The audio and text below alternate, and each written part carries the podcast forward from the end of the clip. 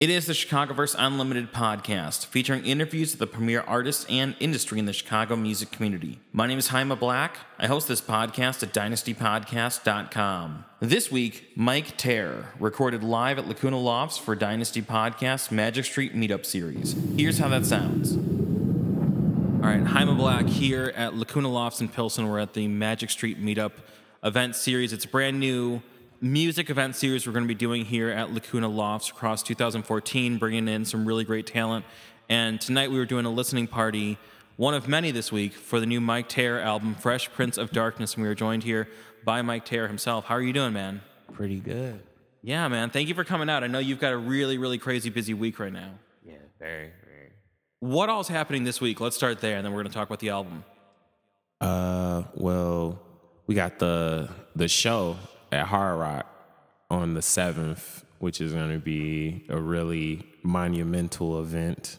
Uh, That's this Friday? the- yeah, that's this Friday. And you're performing live? Yes. Okay. Um, and then you did like listening parties at, I think, what, Juggernaut and. Yeah, they're listening at Juggernaut uh, here, and I, I'm going somewhere tomorrow. Leaders? Yeah, leaders. leaders. So, so, dude, so, so you're like, so you're all over the place this week. How does that feel to like, you know, have this level of excitement and attention around your new album? Uh, it feels really good. Like, you know, I like being heard.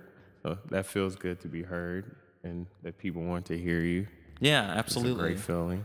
So, okay, so the new album is called Fresh Prince of Darkness. It just dropped earlier this week. Uh, let's talk about that. How long has this album been in the works? Oh man, probably I would say two years. Like Okay. on and on and off about two years. Because when was your last project? Was it when we talked the last time? Well, my and I did last project like- was uh, really the Treated Crew stuff. Right, right, I was- right, I did yeah. two Treated Crew projects in what in 2012 and 2013. But my last solo project was 2012, the Yeah. Riverdale the musical. That's when we had was you up last time I at Music. Garage. Yeah. Yeah.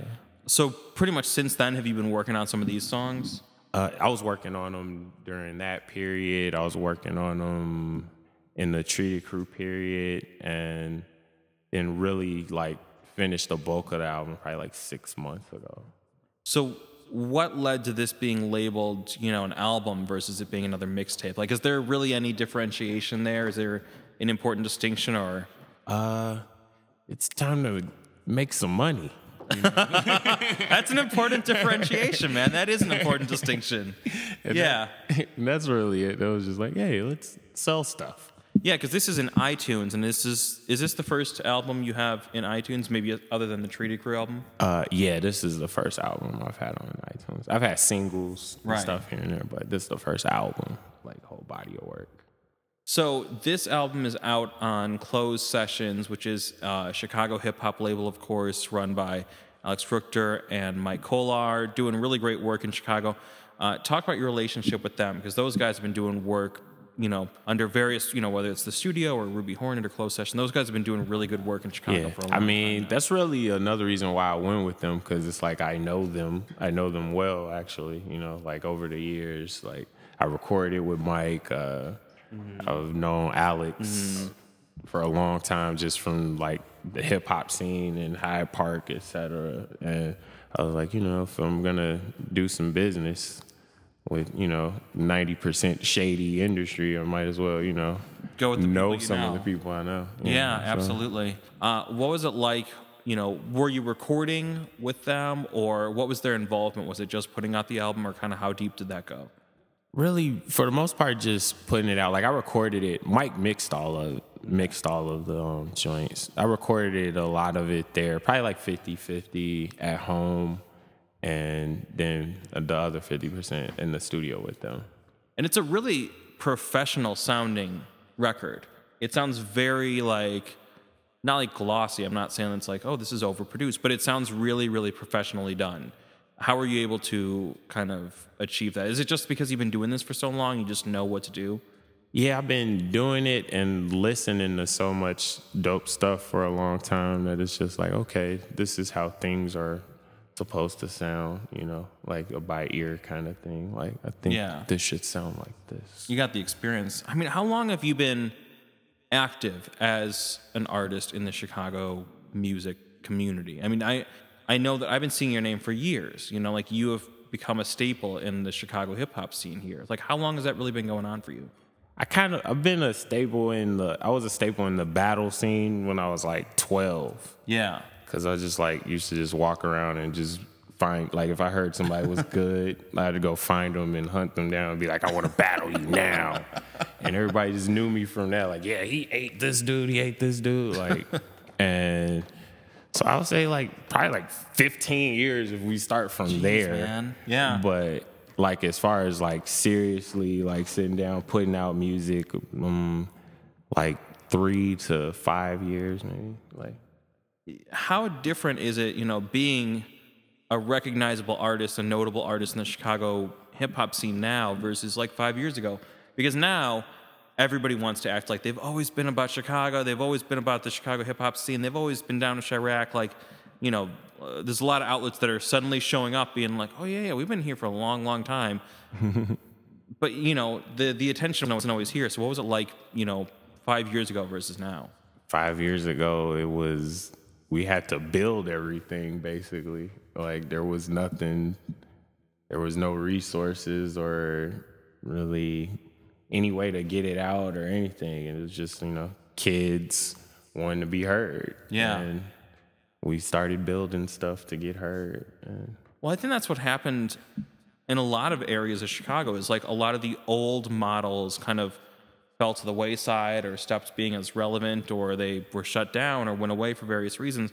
And then you have like you know a closed sessions, a Ruby Hornet, a Fake Shore Drive, all you know, and Treated Crew, and a lot of artists where everybody just decided like we're not going to wait for the industry resources to show up. We're going to build it on our own, right? right Well, talk about your work with Treated. You know, what's going on with that? Because I know you guys did the album, what, like a year and a half ago, maybe two years? Yeah. What's going on with that right now? Uh, well, we're about to put.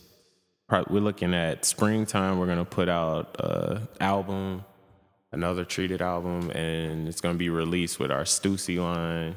Yeah, yeah, yeah. That's really, really cool. You're doing like a whole clothing line Yeah. with Stussy. Yeah, we're doing a whole line with Stussy. So it's like we got Scullies, we got t-shirts, we got jackets, uh, sweatshirts, etc. That is awesome. yeah, yeah, I mean, now it's really interesting because like I remember when like when Hollywood Holt was just showing up to Wicker Park dance parties like breakdancing. I remember when like Mano was just you know DJing various parties around the city, but it wasn't like Kanye West DJ man. Right. You know, like and now you guys you've you've really come into this different place where you guys are kind of like elder statesmen in the Chicago hip hop scene, and there's newer generations that are starting to show up, and I think looking to treat it as a kind of a model to emulate. Like, do you guys see that?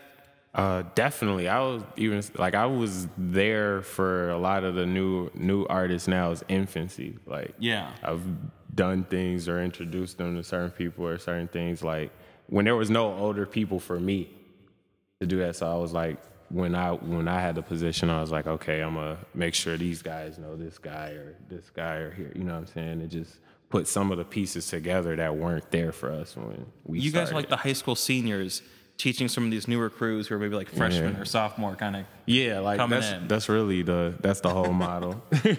um, So the album it's called Fresh Prince of Darkness, and I saw that you just did the video for 15 minutes. Um, Hollywood Holt Nigel is in that. Talk about that because it's a pretty, it's a really cinematic video, and Mano's in it as well. It's it's like really cinematic though. How did that come together? that beat just always sounded like it was rewinding to me, mm-hmm. and I was like, man, I want to do a, a video where everything is in rewind. It's a super dark video. Yeah, Which is so funny. Like when I watch it and I know you guys, like, you know, in real life from doing the interviews or stuff, and I watch that, I'm like, this is so dark. yeah. The um like that was it too. It was just like everything about that record to me is just like it's like dark. You know Yeah. what I'm saying? But um it's good late night music. yeah. What's coming up for you next? Now that the album's finally out, like, what can you go out and do? Whereas before, maybe you're like, oh, I can't pursue that yet. I got to wait till the album's out. about to hit this road, go touring. putting a dope tour together right now. Actually, it's um, it's gonna be me. This song got Vinny Chase out of New York, uh, Mike G from uh, Odd Future, Mikey Rocks, and it's one other person I think I'm missing. But we're gonna tour soon, like in May. Where are you guys hitting? Like East Coast, West Coast, all over? We're gonna hit East Coast, Canada, come through the Midwest. Damn, you're going to Canada. Yeah. Nice. Then we're gonna go to the West Coast later, like a, probably a couple months after that, and then hit the West and all the way through there. Nice. Um, is there more music still sitting on a hard drive somewhere that maybe didn't make it on this project where you're like, two years from now, this is going to be the next record? Or, or have you like tapped your reserves? I've def I've started on my next project already too. Like I got a title for that. That's gonna be United States of Amnesia. I like And that. That's yeah, good. that's the next project. So I'm working on that right now. I know so many artists now who like they they operate like that. Where like the second they drop an album, they're like, yeah, the next album's in like nine months. It's called this.